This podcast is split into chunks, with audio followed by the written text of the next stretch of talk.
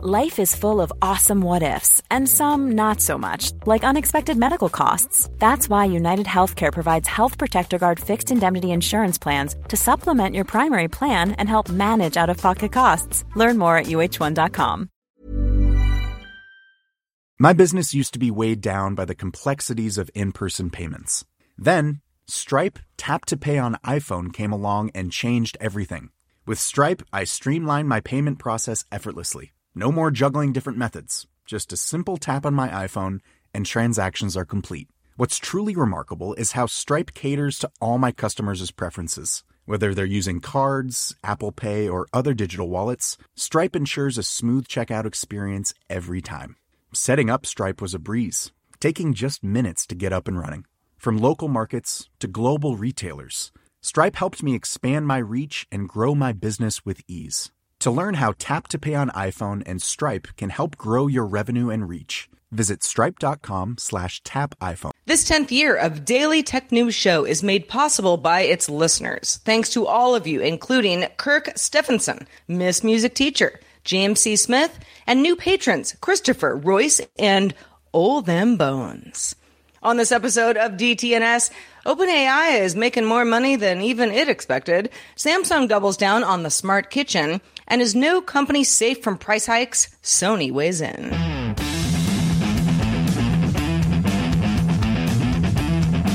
This is the Daily Tech News for Wednesday, August 30th, 2023. From Studio Dog Snores, I'm Sarah Lane. From Salt Lake City, I'm Scott Johnson.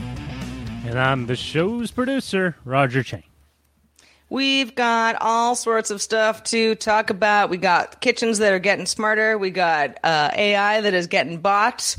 Um, earlier in the day, Google announced a hardware event on October 4th, 10 a.m. Eastern Time in New York City. Company is expected to unveil the Pixel 8, Pixel 8 Pro, and Pixel Watch 2. Let's move on to the quick hits.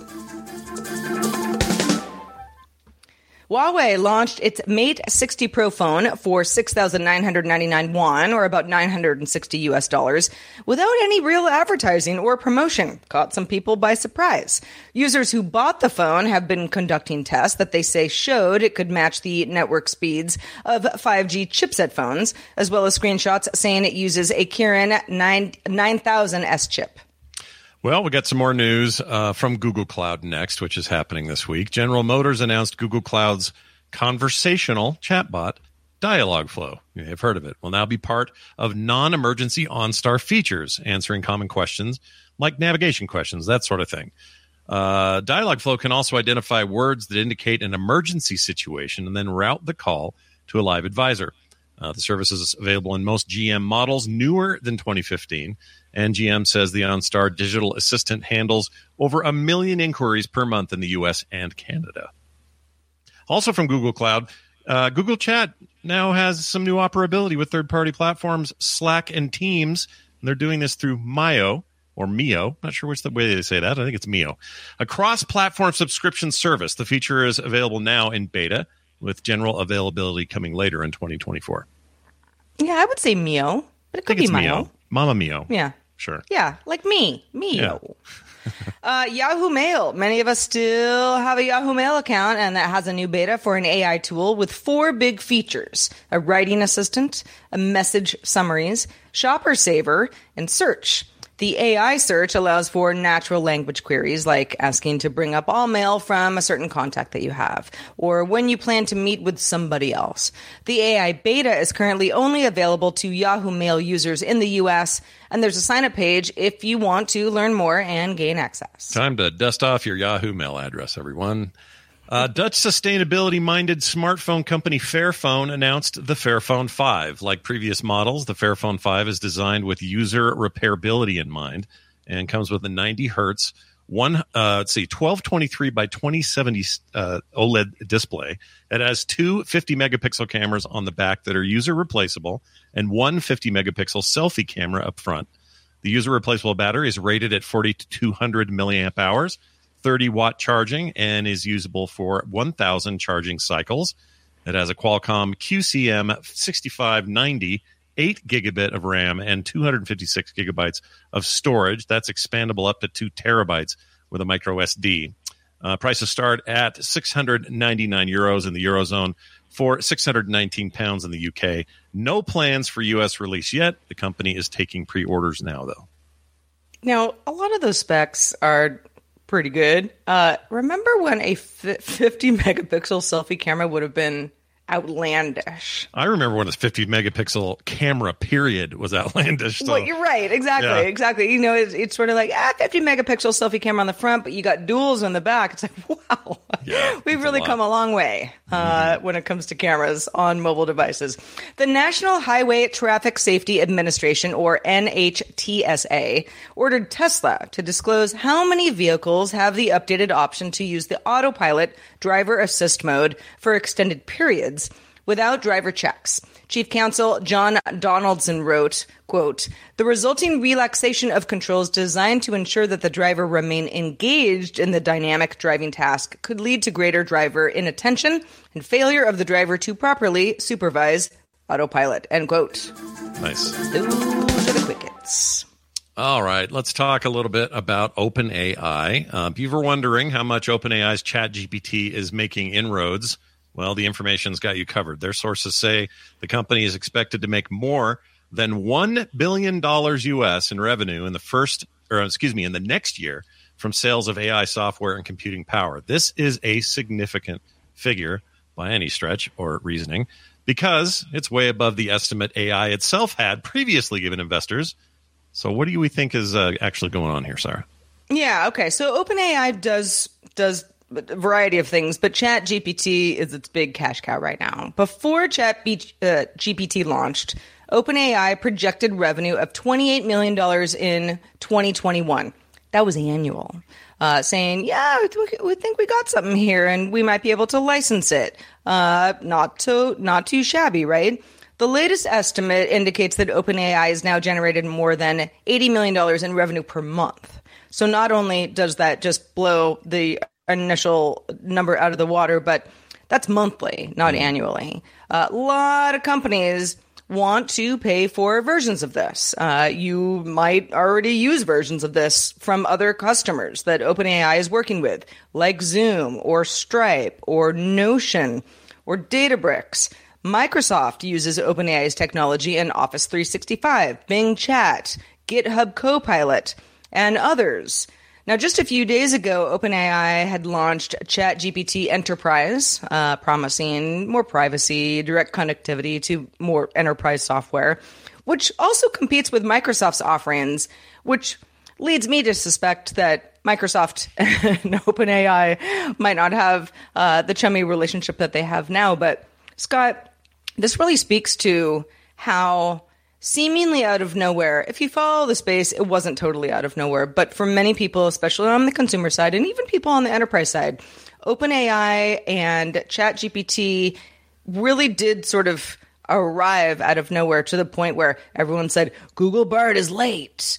Well, Google Bard was not late. Uh, maybe just you know late to the to the uh, the, the PR game. Mm. But uh, I wonder how long a company like OpenAI can enjoy being first. Well, and the tech- OpenAI can certainly say that for now, but yeah, sure. what do you what do you think? Yeah, they've got the lead for now. I mean, the phrase "tech or, uh, first is worst," at least in technology space, is I think sometimes accurate. I, I hate to say it, but there are a lot of cases, a lot of historical cases where big innovation comes out of somebody you never see coming, and then what happens is the established long-term deep roots tech companies either do their own thing or do something better or do something new because they've got both the capabilities and the vast resources to kind of pick up new trends and take them in new directions.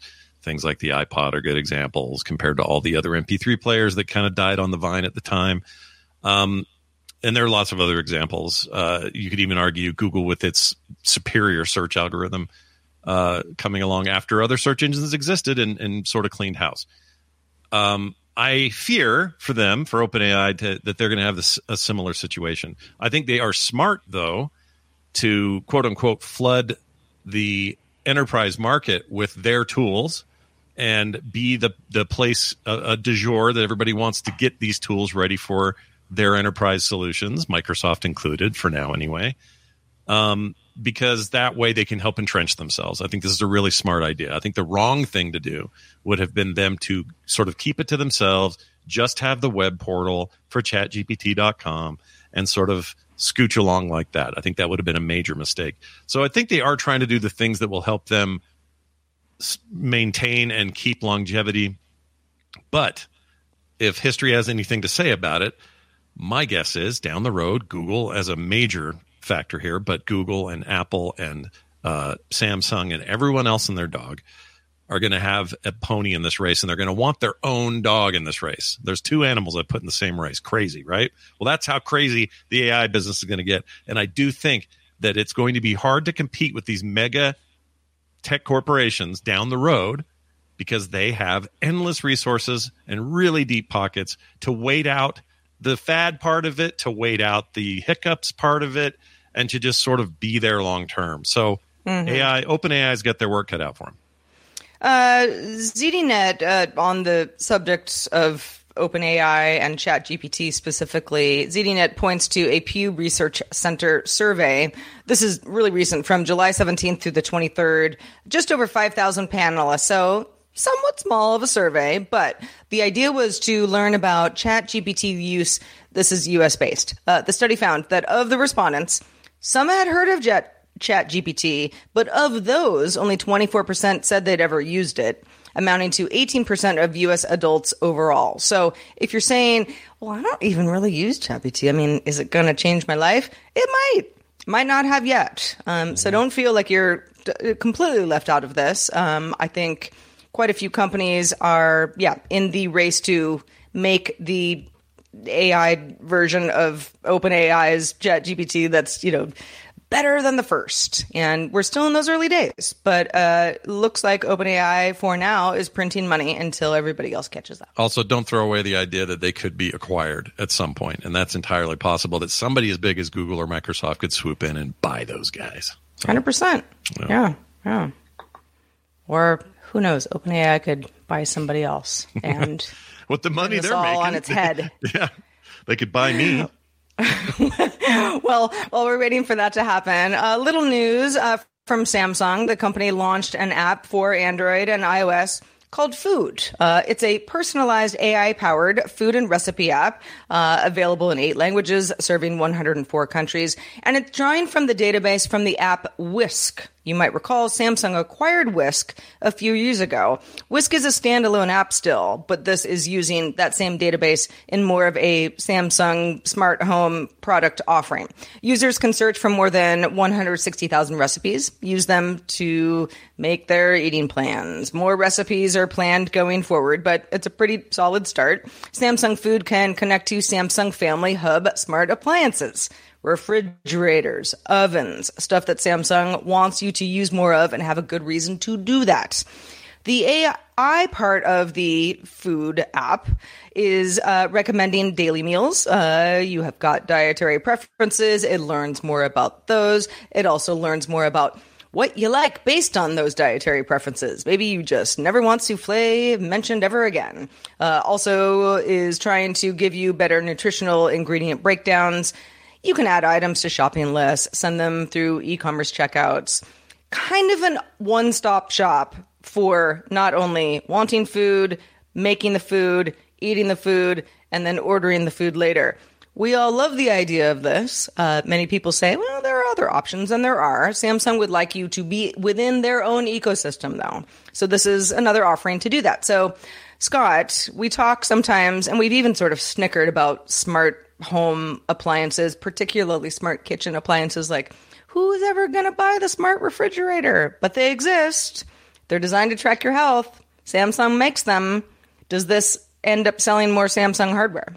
Uh, I think possibly. I think you made a really good point about ecosystem. I think that's a really important thing here. But I think more fundamentally, something that has occurred to me lately, and I've, I've heard others try to describe this. It's kind of hard to quantify because we're still early days on what AI's applications are but it's like to me it's like the internet if you go to chat gpt it's like the internet of old and by old i mean the last 20 years you get in you search for a thing you do a thing you say a thing it's kind of got this multi-purpose use and so does chat gpt it's not really meant to be a very focused narrow use case it's kind of broad And Mm-hmm. what this represents is something more akin on the internet anyway to a smart light turning on when I want it to, or me verbally telling it to turn on. That's still an internet based function. That's still me using the internet to do a thing, but it's not the same as an email or a text or anything else.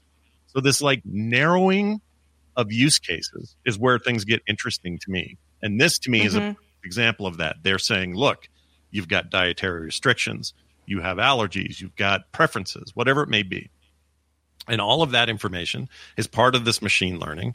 And that machine learning, and uh, in addition to other outside resources, along with a well contained ecosystem of services and devices, that being Samsung stuff, this seems like a match made in heaven to me. They already have a very dominant place in the kitchen markets, uh, specifically fridges. They're everywhere. My fridge is a Samsung, and uh, I don't even I didn't even try to shop for one. That's just the one I have. And the the idea that you could have all that happen in a way that is actually accurate, isn't just guesswork, isn't just based on, well, we sort of think based on your survey you might like this today these are going to be the future applications of this stuff and they're going to be these narrow laser focused applications. And i am personally very excited about that. That that alone makes me more interested in ai than anybody generating an image and saying look i'm a painter now or anybody I know, right? We all got to eat. yeah we have to eat we have to drive we have to think we have to talk we have to use the world around us in ways that this is going to benefit in ways we haven't even thought of yet.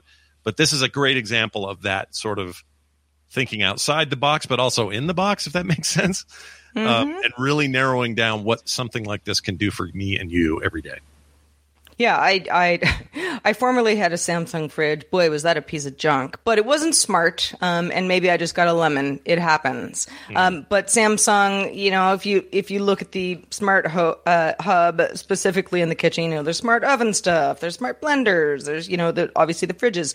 There are, um, you know, lots of things. If you were to say, well, not all my stuff is Samsung, well, okay. I mean that that isn't unlike saying, well, not all of my electronics are, you know, Android based or, you know, uh, you know, Apple products, that sort of thing. But for those of us who have a few of these, I think this does take you a step further into what I've always found frustrating about some of this uh, smart cooking um, ability to get recipes and add things to your shopping list. That's all possible, but you really have to work at it. Um, s- some time back, this was kind of in pandemic days when I had a little bit of extra time on my hands, and I was doing like very specific calorie counting of every single thing that I ate. I didn't even really have a end game. I just thought, well, this will be fun. You know, I'll just know a little bit more about what I'm putting into my body, especially when I eat a loaf of banana bread by myself several times a week. And, you know, and that was all good, but it would, you know, I could not find a solution that was any less cumbersome than me entering all of this stuff manually and then kind of thinking, okay, based on what I know, here's what I should eat later, or here's, you know, maybe the fiber that I haven't had in a while, or the protein that I would like to have, you know, after 6 p.m. type stuff. All of this, I, I believe I understand what Samsung is going for.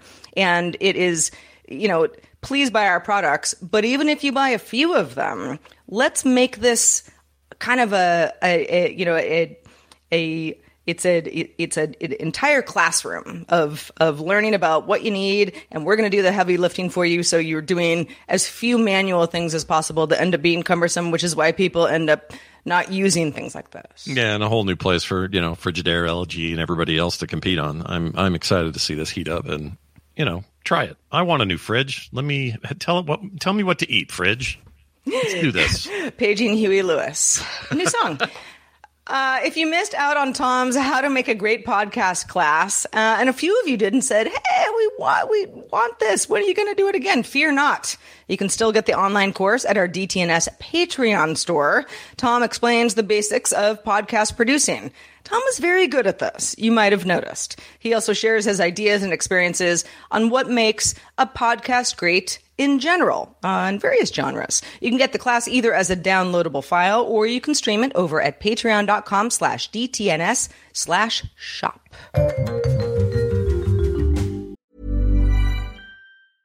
Selling a little or a lot? Shopify helps you do your thing however you cha-ching. Shopify is the global commerce platform that helps you sell at every stage of your business. From the launch your online shop stage to the first real life store stage, all the way to the did we just hit a million orders stage. Shopify is there to help you grow. Shopify helps you turn browsers into buyers with the internet's best converting checkout. 36% better on average compared to other leading commerce platforms because businesses that grow grow with Shopify. Get a $1 per month trial period at shopify.com/work. shopify.com/work. The Claude 3 model family from Anthropic is your one-stop shop for enterprise AI. With models at every point on the price performance curve, you no longer have to make trade-offs between intelligence, speed, and cost. Claude 3 Opus sets new industry benchmarks for intelligence. Sonnet strikes the perfect balance between skills and speed, and Haiku is the fastest and lowest cost model in the market, perfectly designed for high volume, high speed use cases. Join the thousands of enterprises who trust Anthropic to keep them at the frontier. Visit anthropic.com slash Claude today. My business used to be weighed down by the complexities of in person payments. Then, Stripe Tap to Pay on iPhone came along and changed everything. With Stripe, I streamline my payment process effortlessly. No more juggling different methods. Just a simple tap on my iPhone, and transactions are complete. What's truly remarkable is how Stripe caters to all my customers' preferences. Whether they're using cards, Apple Pay, or other digital wallets, Stripe ensures a smooth checkout experience every time. Setting up Stripe was a breeze, taking just minutes to get up and running. From local markets to global retailers, Stripe helped me expand my reach and grow my business with ease. To learn how Tap to Pay on iPhone and Stripe can help grow your revenue and reach, visit stripe.com slash tap iPhone. Now, as you know, here on the show quite a bit, and even recently, been talking about how streaming services are trying to weather the storm of too many cooks in the kitchen. We just talked about one kind of kitchen. Let's talk about another. Uh, but that's when it comes to movies and television shows. There are a lot of people trying to compete for your eyeballs, which has led to maybe too many options and also prices raising. How do we feel about that? Well, I don't feel great about that. And it's kind of funny. We've been talking about streaming services, you know, raising prices because everybody's trying to make the most of doing this. Normally, when stuff like this floods the market, you see prices going down. But we're in a new era of streaming. Seems as though no one is immune, even in the world of gaming. Sony announced on Wednesday it is raising the price of its PlayStation Plus subscription next month. And boy, are people not thrilled about this. PlayStation Plus's Essential plan will go from $60 to $80, $20 increase. Extra plan from 100 to 135, you can do the math there, and the premium plan from 120 to 160. New pricing starts on September 6th. Now, if you say, well, hold on a second, I'm currently a PlayStation Plus subscriber, you're not going to see these new prices until November 6th, though. A little bit of a respite there, but you are going to see them eventually. If you fuss with your current subscription, though, in this grace period of sorts, like you upgrade or you downgrade or you buy additional time type thing, then you go over to the new plan. So take that into consideration if you're looking to fuss with your current subscription at all. It's very telco of Sony. Uh, I went through this with Verizon quite recently, where mm. I Anyway, that's a story for another time. but for its part, Sony says this will continue bringing high quality games and value added benefits to the service, blah, blah, blah, and adds that the yearly plans will still come at a discounted rate as opposed to the one or three month subscriptions that it offers. That's pretty standard. You know, you pay for more time, you get a little bit of a discount. But like I said, from what I can see online, a lot of people are saying price increase, maybe not the hugest surprise, but these price increases are kind of dramatic. What do you think? Uh, they are. They're really dramatic. And the only thing I can think of is we've got this also coming soon ish from Microsoft, although I don't believe we know an exact number yet for what Game Pass is changing to. The one simplification there, it is one service. Well, Game Pass Ultimate versus a lower service, but it's one big service basically. It's one tier. And having that at fourteen ninety five as it currently is month to month has been a pretty great value for gamers. I didn't think that would last forever my expectation is this will end up at 19 a month or something like that, which was the previous high Sony tier for premium, which was also 19.99 a month if you paid month to month. These are significant price increases. And for for a company in Sony's case who had an extremely good recent quarter, recent few quarters, mostly on the back of PlayStation sales, I feel like it's then disingenuous for them to say things like, for us to continue to bring you blah, blah, blah, as you put it, which I think is exactly appropriate. you can tell I'm not real happy about this. Um, I think this is a bad deal for consumers. I really do. It's a, it's too much of a jump. And I feel like, I could be wrong, but I feel like we're being experimented on. And Microsoft's not immune to this. They're, I think they're doing similar things. They're literally dropping their $1 14 day Game Pass um, trial that they've had in place forever. They're dropping that like three days before Starfield launches, which is easily their biggest game launch of the year, maybe of the last five years. It's a massive thing for them, and there's no there's no way this is this is a, uh, a coincidental occurrence where they're going to change that. Um, basically, they don't want pl- people playing their big AAA game for 14 days for essentially for free because mm-hmm. a dollar is barely anything. Um, and it just makes me, as someone who follows this stuff pretty closely, feel like I'm being experimented on. They are trying to see what the market will bear. And I think yeah. in Sony's case, it really feels like that to me because this across the board increase, a significant increase, mind you, for a service that still hasn't proven itself, that still isn't quite up to Game Pass par by a lot of measures. Um, and I like it. I enjoy mine, but am I going to keep doing it for this increase? I don't think I am because they're not really presenting anything new with it. They're not saying, well, uh, in addition to this, you're going to get these extra games or this other thing. You're going to play this longer or get access to these betas. They're not saying any of that. They're basically just saying, hey, that thing you already get, uh, here's more. It's already not perfect, but pay more for it anyway. This is going to be a real sour deal. And gamers are notoriously cheap. So I'm not saying it'll backfire on, on them completely, but nobody's happy about this change.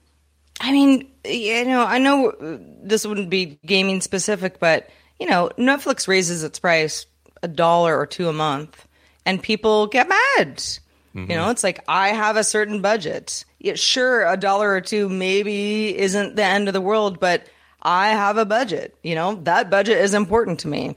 Sony uh, uh, hiking something up twenty bucks a month. Um, which goes up from there depending on you know the extra plans or the premium plan even that you could get you know which goes up $40 a month that's a lot of money. Yeah. It's a lot of money. It's a lot without, again, without saying, usually when you pay an increase like this, something comes with it.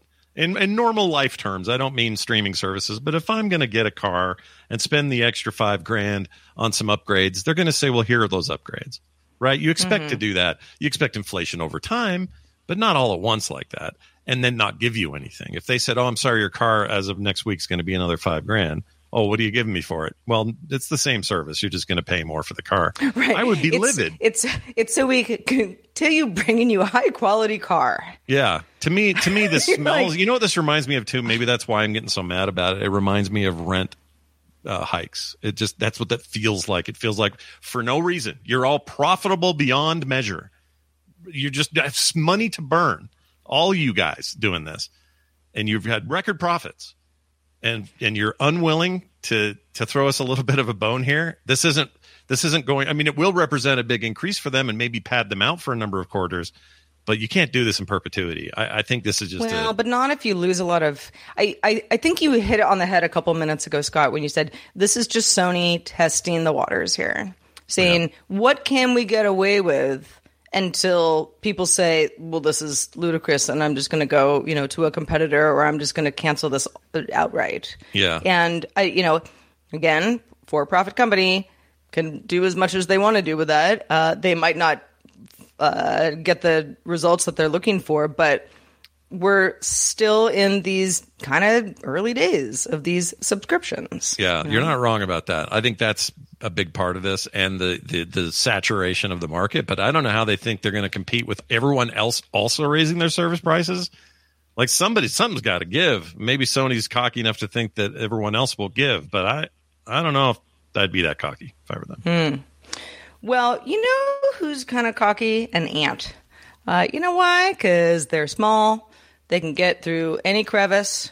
They build their own colonies They're actually quite smart. Don't want them in my house, but I gotta give it up for a good old ant. Ants are useful in scientific research because of a lot of the things that I just described. They're small, they can work together, they create farms. Three researchers from the University of Western Australia tested the combat effectiveness of ants against small groups of very powerful combatants against an exponentially larger group of weaker opponents in both simple or flat to complex terrain. If you're saying, uh, what are we talking about? Like some sort of like, you know, like gladiator ant situation? Kind of. The researchers drafted a larger number of invasive Argentine ants and a smaller number of the local, but larger in physical size variety known as the meat ant. Argentine ants are around two millimeters in length. They're small. Meat ants are four times the length whew, and 40 times the weight. They're big old meat ants. Next, the researchers used the re- real time strategy game Age of Empires 2. I'm not even kidding about this. To run simulations of combat. Then they tested the same simulation using the ants. The results ended up being kind of similar. Small numbers of very strong warriors, those were the meat ants, the big ants, were able to defeat larger numbers of weaker opponents, aka the Argentine ants. More the Argentine ants, but they weren't really individually stronger. The mortality of the stronger warrior meat ants was low, but did increase slowly as the number of opponents they faced grew. Scott, I don't know. It's Game of Thrones here. A little bit. Um, I love this whole thing for a very a variety of reasons. I love this, but my main reason for loving it is because uh, I think it just sort of to me it seems obvious on the face of it. If you have an elite group of C, uh, Navy SEALs and you put those up against, you know, let's say there's ten of those guys, you put them up against thirty regular infantrymen. I think I give the SEALs an advantage for a while until you keep reinforcing the army on the other side, and then yes, there's an overwhelming, you know, you can overwhelm right. them. Yeah, but. uh so to me it's obvious but to to know that it's or to sort of confirm what feels obvious to do an experiment like this and do it in this way is both super nerdy and kind of great to have a little confirmation of what i already thought but i, I think this is great and i love i love this kind of experimentation uh, especially when it comes up on this show me too. And I'm sorry, all the ants that I killed recently. Um, Did you kill a bunch kitchen. recently? What's uh? Well, I didn't mean to. Yeah, I don't know. We couldn't live in harmony. okay. I, I, no, I, mean, I would have just politely let them out the front door, but they didn't want to go that way. They were probably yeah. meat ants. Yeah, so I had to kill them dragon style. But uh, yes, um, uh, thank you to everybody who uses ants as research uh, for us to figure out more about uh, how to build our own armies going forward in the future. Nice. Uh, especially in the kitchen with our new Samsung smart home. Uh, thanks to you, Scott Johnson, for just putting up with me today. Always good to have you on the show. Let folks know where they can keep up with your latest. Well, it's my favorite part of Wednesdays, and um, I usually talk about game stuff and all that on here. And today I'm going to do something different. I talk about movies on the weekend in a little show called uh, Film Sack. We've been doing it forever. Uh, well, 2009, if you want to call, count that as forever.